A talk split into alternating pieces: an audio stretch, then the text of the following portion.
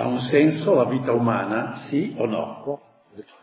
Sono le prime parole di un'opera che è uscita alla fine dell'Ottocento, intitolata L'Action, un'opera che ha fatto subito parlare di sé e ha fatto parlare poi fin verso la metà del secolo ventesimo. I primi anni che io studiavo la teologia ancora si discuteva pro o contro questo libro, L'Action di Maurice Blondel. Era un antico alunno dell'École Normale di Parigi, che poi avrebbe occupato la cattedra di professore dall'Università di Aix-en-Provence. Oui ou non, la vie humaine a-t-elle un sens? Ma nello stesso tempo, nello stesso torno di tempo, da un'altra, un altro angolo del mondo, quello che era già giudicato il massimo pensatore russo, cioè Vladimir Sergeyevich Solovyov, apriva nell'identico modo il suo lavoro più ampio e sistematico, un trattato di filosofia morale conosciuto in Occidente nella traduzione francese col titolo La justification du bien. Le prime parole di quest'opera di Solovyov è La vie a-t-elle un sens? Che sono esattamente le stesse parole di Blondel. È abbastanza singolare questa consonanza addirittura verbale negli incipit di due autori che scrivono contemporaneamente. È del milleottocentonovantatré la pubblicazione di Blondel, che nel milleottocentonovantaquattro si inizia la stesura della dissertazione solovieviana. Scrivono contemporaneamente senza conoscersi affatto tra loro e vivendo in contesti geografici, sociali, culturali molto diversi. Ma credo che in fondo ci sia una spiegazione semplice a questa coincidenza. Erano tutte e due dei ricercatori molto originali, inclini a cantare fuori del coro, ed è per questo che c'entrano di primo acchito, proprio perché non erano intruppati in nessuna scuola filosofica e non si lasciavano incantare dai sistemi, dalle dottrine più largamente condivise, dalle proposte teoretiche più conclamate, c'entrano di primo acchito il problema che davvero è preliminare, ineludibile, perché tra tutti gli interrogativi che si affacciano alla mente dell'uomo, di questo insonne, accanito indagatore che è l'uomo, la questione prima e sostanziale è proprio quella del senso. Ha un senso la nostra esistenza. Il tema del senso implica e coinvolge il tema del destino. Blondel lo nota esplicitamente. La vie humaine a-t-elle un sens? Et l'homme a-t-il une destinée? E parlare di destino significa anche parlare di motivazione intrinseca, di finalizzazione. Senso, destino, scopo, ragion d'essere. I termini variano, ma si intuisce che l'enigma è uno solo. Perché di enigma si tratta, cioè di una domanda alla quale l'uomo, lasciato a sé solo, con la sua autonoma capacità esplorativa, non sa dare risposta. Arrivato alla fine della mia vita, eh, la cosa che mi colpisce di più è che non si capisce quasi niente a questo mondo, insomma. L'enigma copre un po' tutto. Ed è inutile illudersi, non serve illudersi. È inutile anche lasciarsi incantare dalle molte parole, dalle molte proposte, dai molti scritti. Su questo interrogativo, il senso della vita, a cui non sappiamo rispondere. Abbiamo anzi il sospetto che questo sia un interrogativo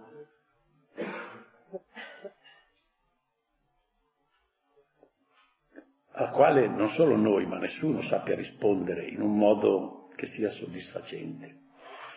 Eppure una risposta va data. Senza conoscere il senso, senza conoscere un perché, non si può vivere decentemente e in fondo diventa quasi inutile continuare a pensare. E in definitiva potremmo dire non ci si salva dall'assurdità. Perciò noi ci sentiamo in qualche modo prigionieri dell'assurdità. Certo, qui si può anche mh, voler precisare, enigmatico, io parlavo di l'enigma, per sé non equivale ad assurdo.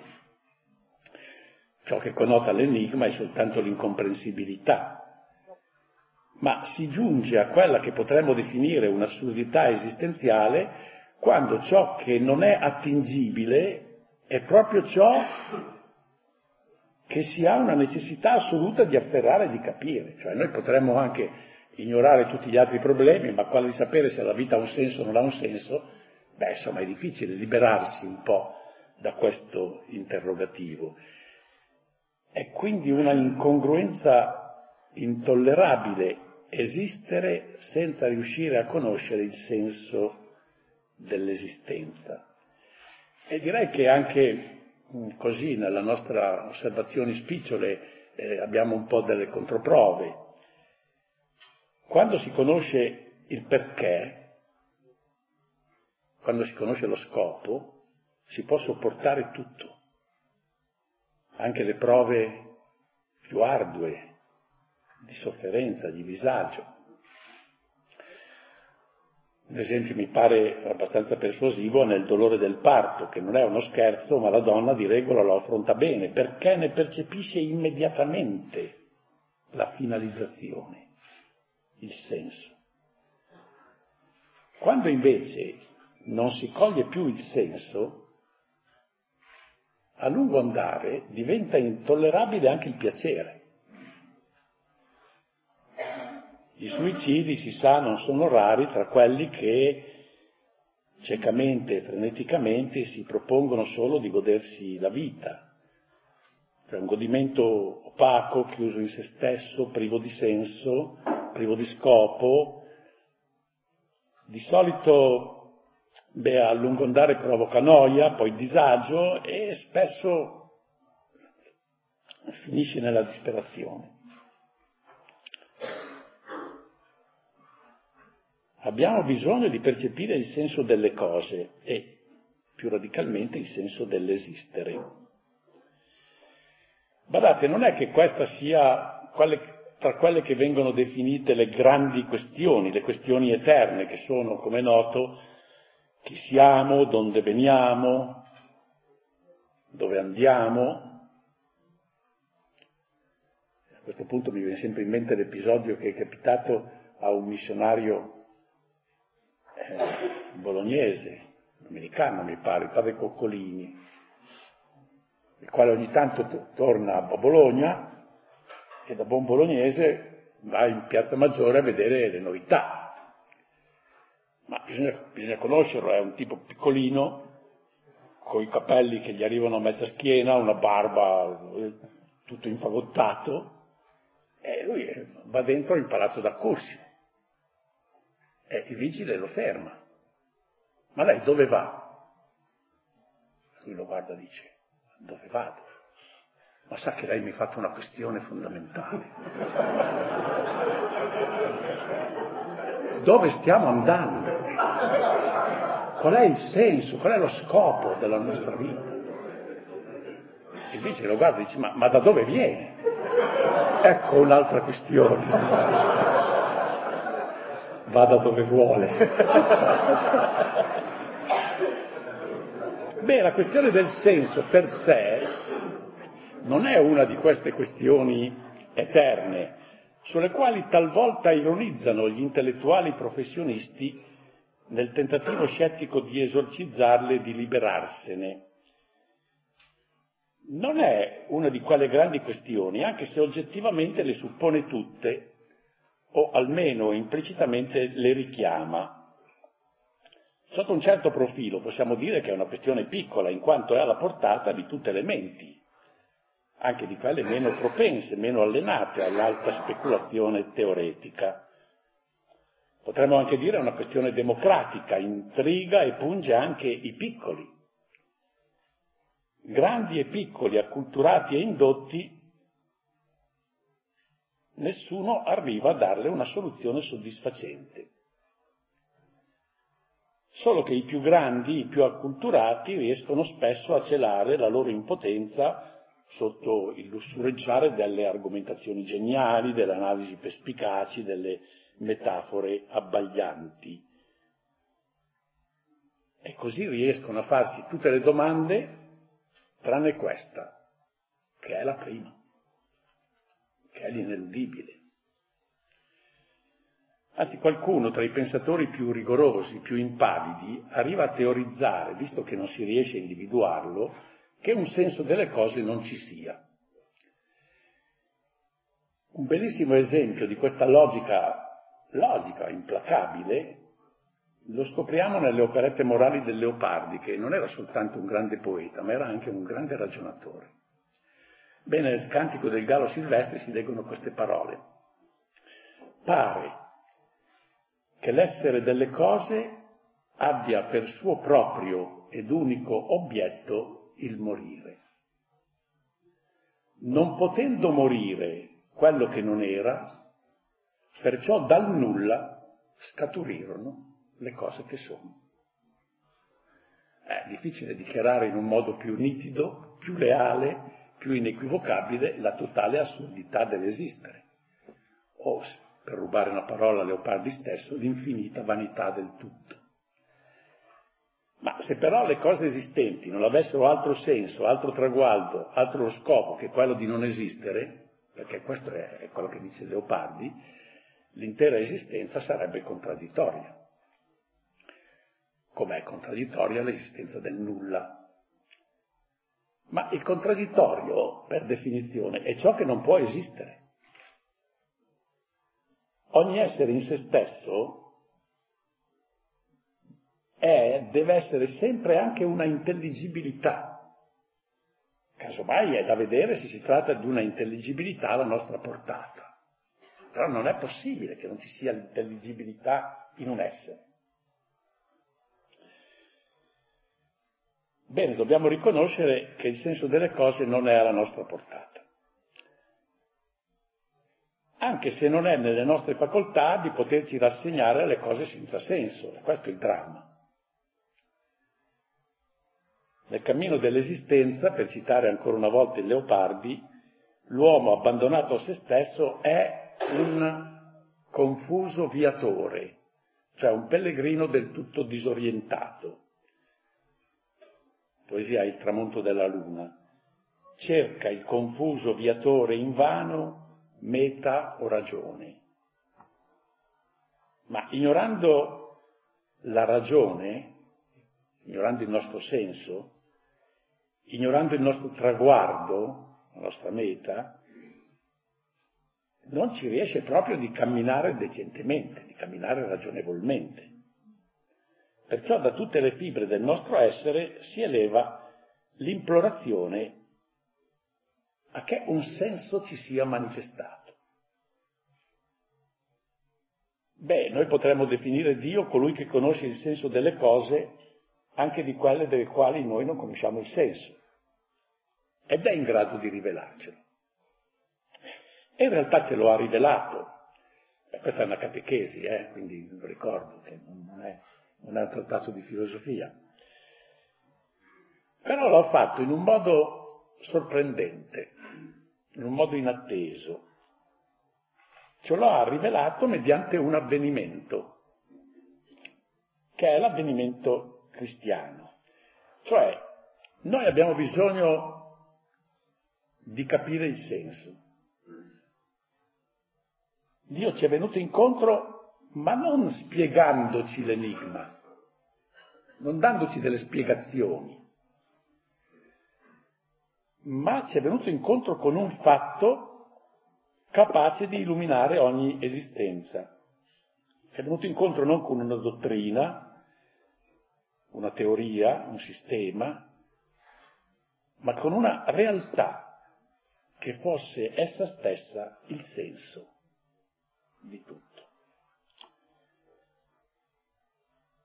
Allora a questo punto noi ci domandiamo, ma in che cosa consiste questa realtà in che cosa consiste sostanzialmente l'avvenimento cristiano. Perché il cristianesimo appare innegabilmente un fenomeno storico straordinariamente ricco e complesso, offre a quanti lo vogliono prendere in considerazione un patrimonio di varia dottrina teologica, filosofica, etica, sociale, di cultura antropologica, psicologica, estetica, spirituale, di esperienze religiose, di proposte operative, di consuetudini rituali, eccetera. Tutto questo è dentro nel cristianesimo. È quasi un universo a sé stante, ben individuato e distinto, ma anche intricato, poliedrico. Allora a questo punto noi ci facciamo un'altra domanda, cercando di procedere un po' nel nostro itinerario. In questa realtà multiforme, che è il cristianesimo, è possibile riconoscere qualcosa di preciso e determinato che in riferimento al resto possa e debba essere considerato primario, centrale e anzi per così dire sorgivo? È possibile identificare qualcosa che sia lecito dire causa o almeno ispirazione di ogni ulteriore sviluppo nei fenomeni cristiani? E non sono pochi coloro che hanno tentato di dare delle risposte a questa domanda, cioè che cos'è il cristianesimo. Anzi, quasi tutti hanno tentato di dare queste questa risposta. Risposte diverse, risposte eterogenee, talvolta originali, inedite, talvolta risapute, spesso tra loro in contrasto. Ma di solito sono risposte gratuite, non nel senso che non si deve pagare per, per conoscerle, ma nel senso che non sono fondate oggettivamente. Facciamo un esempio, un esempio. un elenco rapidissimo.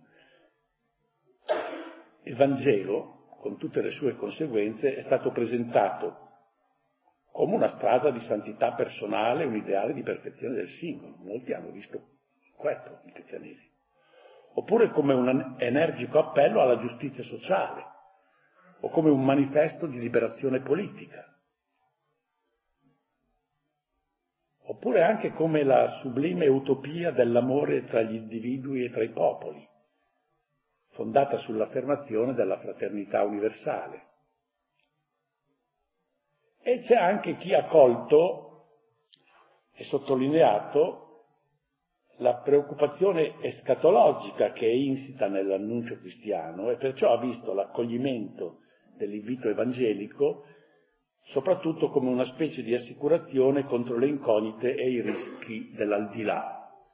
Ma chissà cosa c'è l'aldilà, quindi a buon conto facciamo una polizza assicurativa, insomma, no?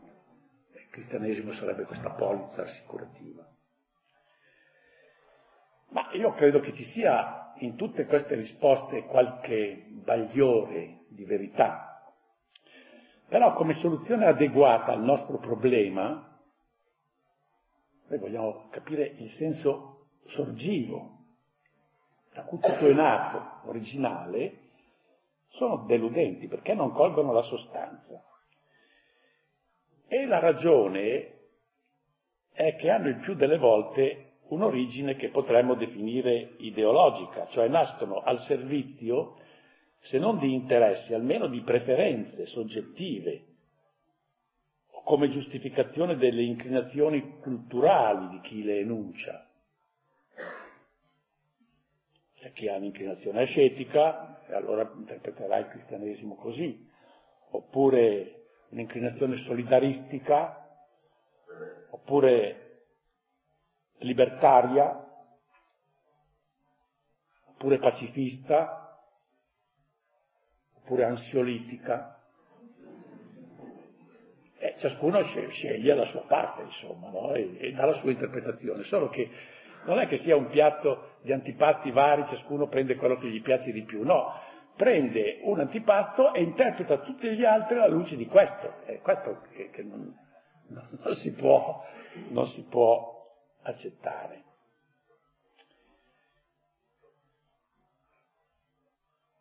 Tutte queste ipotesi che continuano a pullulare, ciascuno eh, dice, secondo me il cristianesimo è così, secondo me il cristianesimo non è.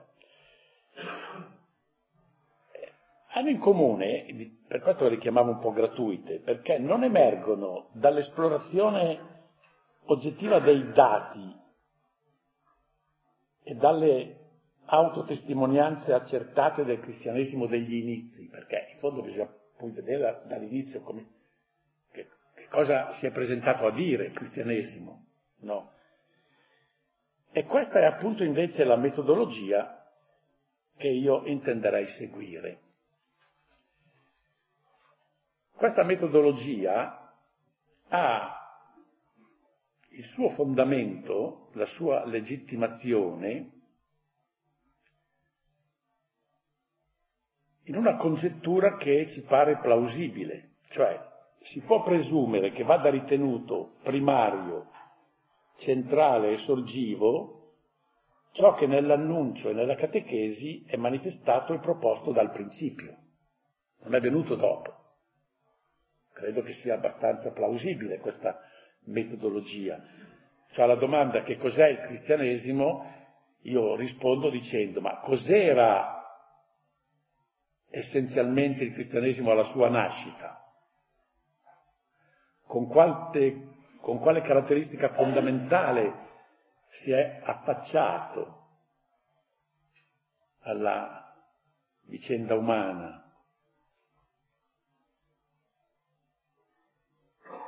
Perché in fondo credo che si debba poter dire che la nascita di qualcosa rivela la natura, credo che anche dal punto di vista etimologico ci sia questa correlazione. Insomma, c'è un fenomeno che appare fondamentale dall'inizio e che anche magari si esprima fin dalle origini in modo da indicarci una pista semplice e abbastanza incontestabile. E qui facciamo un altro passo avanti. Fin dai primi tempi della comunità cristiana è documentabile la necessità pastorale di presentare assiduamente, in maniera sintetica, ciò che si vuol proclamare e trasmettere. Cioè, per fare una scuola seria è indispensabile una grande analisi, però per le questioni che riguardano l'esistenza e la vita bisogna che comunque ci si riferisca a delle proposizioni sintetiche, perché la vita è sintetica. E così si spiega come mai compaiano senza ritardi, fin dai primi giorni, le formule formule riassuntive e anche delle brevi professioni di fede, e gli scritti apostolici a saperli leggere ce le rivelano con abbondanza nei contesti più disparati. Ebbene, noi riteniamo, come ipotesi di lavoro, che l'esame di quegli antichi enunciati caratteristici sia particolarmente prezioso ai fini della nostra indagine sull'indole nativa e sostanziale del cristianesimo, del cristianesimo non dimentichiamo mai da dove siamo partiti, cioè dell'esaudimento di Dio alla nostra richiesta di senso. Perciò noi andremo a scovare queste formule primitive e da esse speriamo di capire la sostanza primaria del cristianesimo. Allora qui dico subito, anticipando, naturalmente poi quello che dirò nel seguito del discorso dovrà essere la controprova, che noi da quell'indagine vediamo a scoprire che il Dio vivo, il Signore dell'universo, il Padre nostro del cielo, esaudisce la nostra sete di verità e la nostra fame di vita sensata, offrendoci soprattutto un avvenimento trascendente, cioè una realtà che eccede le nostre attese, una realtà liberamente voluta e attuata dalla sua sapienza e dal suo amore, con la quale siamo chiamati a entrare in una comunione appassionata e rettificante. E anche qui, anticipando, dobbiamo dire che in questa realtà esauriente e onnicomprensiva noi saremo condotti dalle testimonianze, quindi senza inventare niente, perché questa è la metodologia, non dobbiamo dire secondo me, dobbiamo quello che risulta. Dalle testimonianze della cristianità primitiva saremo condotti a ravvisare su, successivamente un fatto, una persona e un disegno onnicomprensivo ed eterno. E guardate, Li, li vedremo, come sono presentati, come tre aspetti dell'unica risposta che dall'alto viene alla nostra richiesta di senso. E noi le esamineremo questi tre aspetti successivamente in tre capitoli. Il fatto, la persona, il disegno. E così ho finito il prologo di questo mio corso, adesso però devo entrare un po' nel... La risposta dall'alto. Il primo aspetto della risposta che ci viene dall'alto all'enigmaticità dell'esistenza è un fatto. Perché il cristianesimo prende inizio da un fatto. È un fatto avvenuto presumibilmente nella notte tra l'otto e il nove aprile dell'anno trenta, è reso pubblico a partire dall'alba del terzo giorno, dopo cioè il venerdì sette aprile, che ha visto la morte di Gesù, e dopo il grande sabato silenzioso, l'otto aprile, quando di tutta la vicenda del profeta di Galilea restava soltanto un sepolcro vigilato, sigillato e muto. Un fatto stupefacente e assolutamente inaspettato. Le testimonianze a nostra disposizione concordano nel rilevare che i discepoli di Cristo hanno faticato non poco ad accettarlo. Perché? Perché le due giornate precedenti, il venerdì e il sabato, avevano distrutto radicalmente tutto quello che li aveva arricchiti nei due anni e mezzo precedentemente, cioè tutte le nuove luci di verità, i palpiti di una speranza insolita che erano stati suscitati nelle menti e nei cuori dal Nazareno. Possiamo dire che l'intera esperienza eccezionale maturata negli anni di convivenza con Cristo, davanti alla sua tomba si era come azzerata. Certo, non è che in loro si fosse persa ogni memoria dello straordinario insegnamento ascoltato, dei gesti e delle opere mirabili che avevano potuto vedere, soprattutto della personalità inimitabile di quel singolare maestro. No, questo c'è ancora in loro, però erano solo ricordi.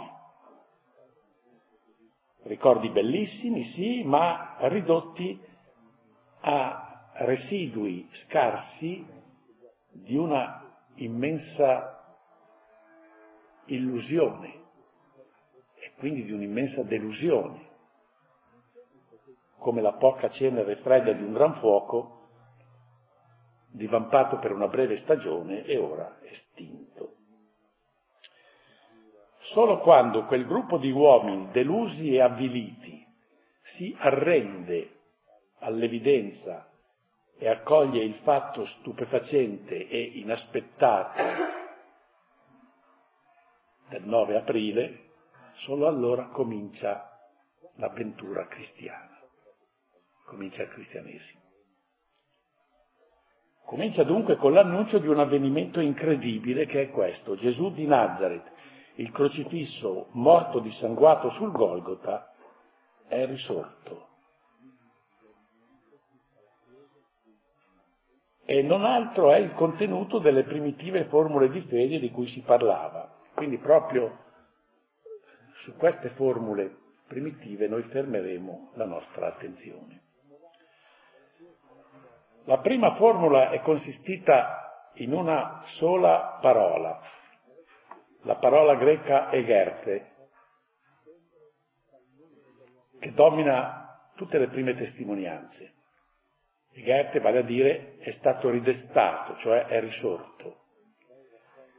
Guardate, questo è il minuscolo seme di tutta la prodigiosa fioritura che avrebbe colmato di sé i secoli futuri. Pensate al seme di un albero, che è piccolo, eh? Anzi, da, dall'esterno non si può non si può capire se crescerà una pianta grande o piccola. Quando insegnavo religione in prima media, arrivato a questo punto, portavo in classe un seme di, di cedro del Libano e un seme di zucca. Si dice, ma qui nascerà un, una pianta grande e poi una pianta piccola. Uno che non, non conosce, ah, sceglierebbe il seme di zucca perché è molto più grande, no? È tutto interno. Il seme è una bomba, non solo perché nel seme c'è tutto l'albero, ma c'è tutta la foresta che poi può nascere da quest'albero, no?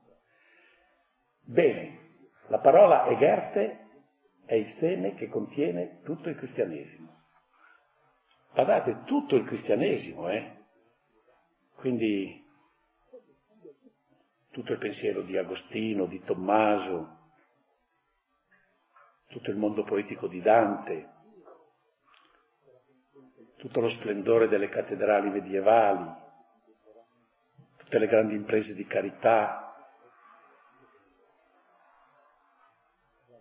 è contenuto San Petronio, San Luca, tutto dentro in questa parola piccola, egerte.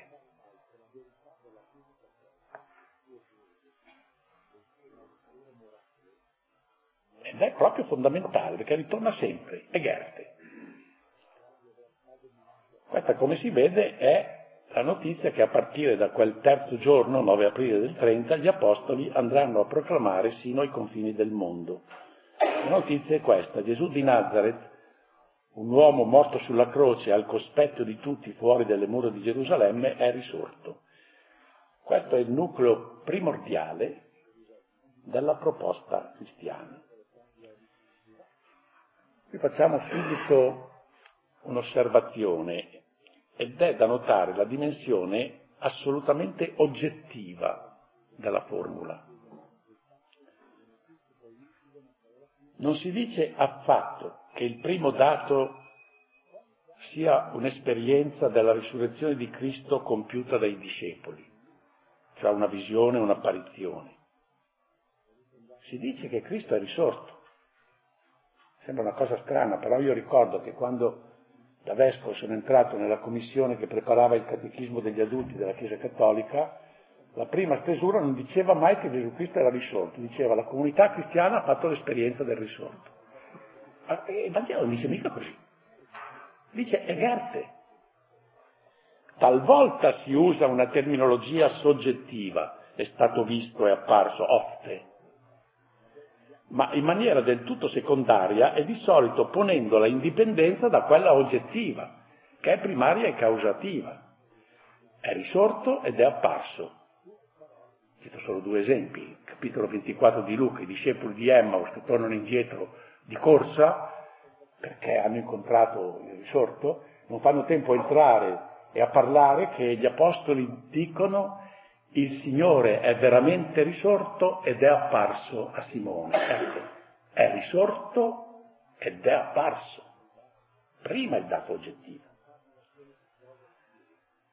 Così, per esempio, se andiamo a prendere nella prima lettera ai Corinti l'elenco dei testimoni della risurrezione, Cristo è morto, fu sepolto ed è risorto il terzo giorno ed è apparso a Cefa, ai dodici, eccetera. Ma è risorto ed è apparso. Se non si vuole cambiare le carte in tavola, è inutile che noi, eh, direi, sovrapponiamo la nostra mentalità e le nostre propensioni soggettivistiche ai dati. Allora, non stare ai dati, e i dati presentano un dato oggettivo. E su questo dovremo riflettere molto, però alcune considerazioni elementari primarie le possiamo fare subito. Riguardando un fatto e non una dottrina,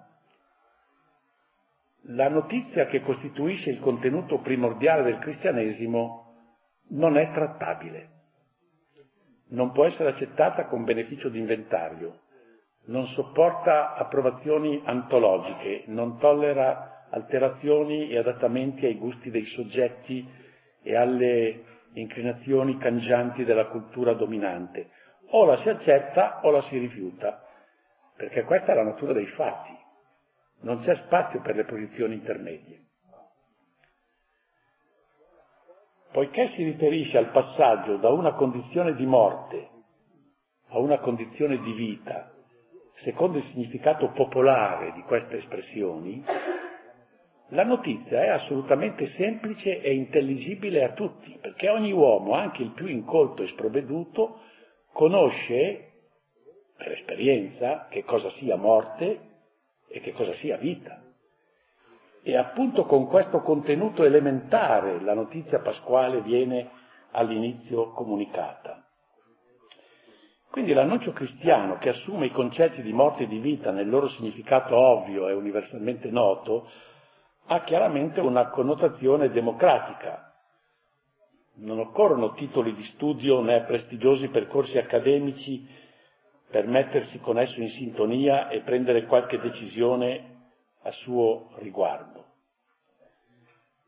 Casomai sono, sono i, direi, i pensatori che, che sono capaci di confondere le cose.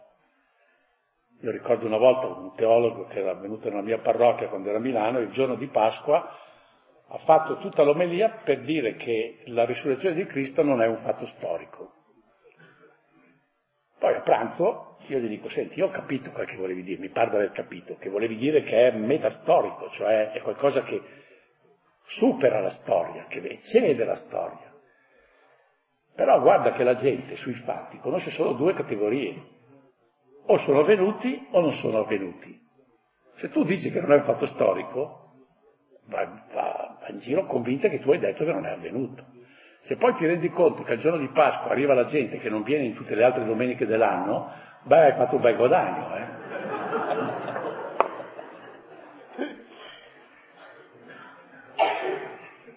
Questa formula semplicissima, una parola egerte,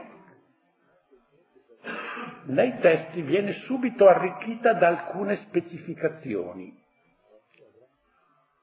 Specificazioni che a un esame superficiale uno è indotto a ritenere trascurabili, e invece alla considerazione più attenta e approfondita si dimostrano significative e rilevanti. E le specificazioni sono tre. Egerte è risorto? Sì, ma Egerte ec necron, è risorto dai morti. Uno dice: bella scoperta, deve essere risorto.